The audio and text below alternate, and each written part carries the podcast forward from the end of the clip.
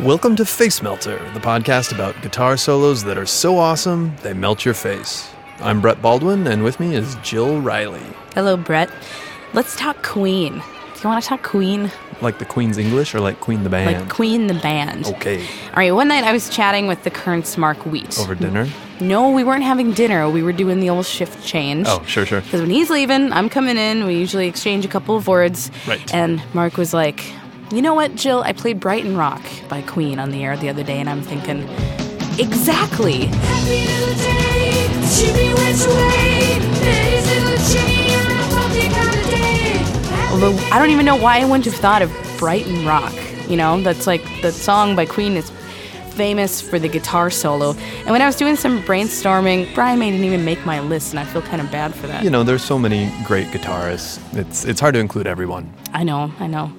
All right, the album Sheer Heart Attack came out in 1974, and that's when Queen kind of uh, was finally recognized. They got their first commercial success with Killer Queen, a song that I love.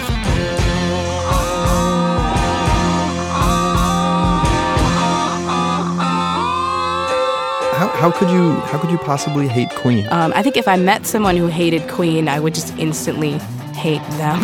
yeah.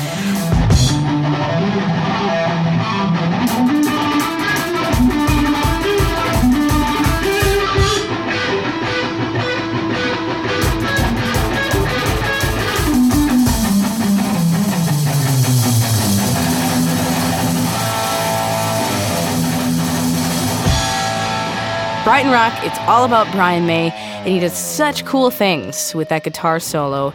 Um, he basically he makes it sound like uh, two guitars kind of echoing each other, Wow, it's kind of like a round. a round or a canon, It's like row your boat. but it's just him.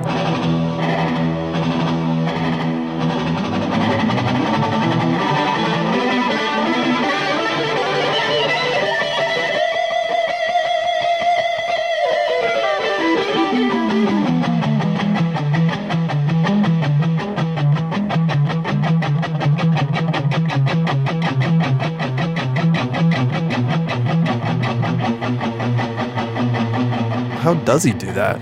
Well, what he does is he splits up his guitar signal, and he creates the echo effect, and then it just keeps building on itself.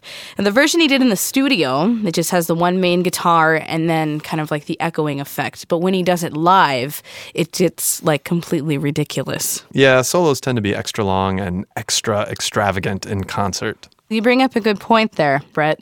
Such a different experience to just, you know, like sit at home and listen to a record or a CD or an eight track or whatever it may be. It's a whole new experience when you get to see how the sound is actually made.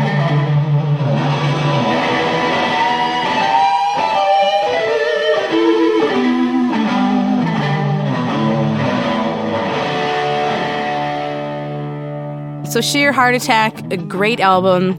Um, not only Brighton Rock, but the whole thing is great. The production value is awesome. Queen was quick to say no synthesizers were used in the recording of Sheer Heart Attack, that it was just rock and roll. Wow. So, they had a little something against synthesizers. But um, if you haven't listened to Sheer Heart Attack, you should do that.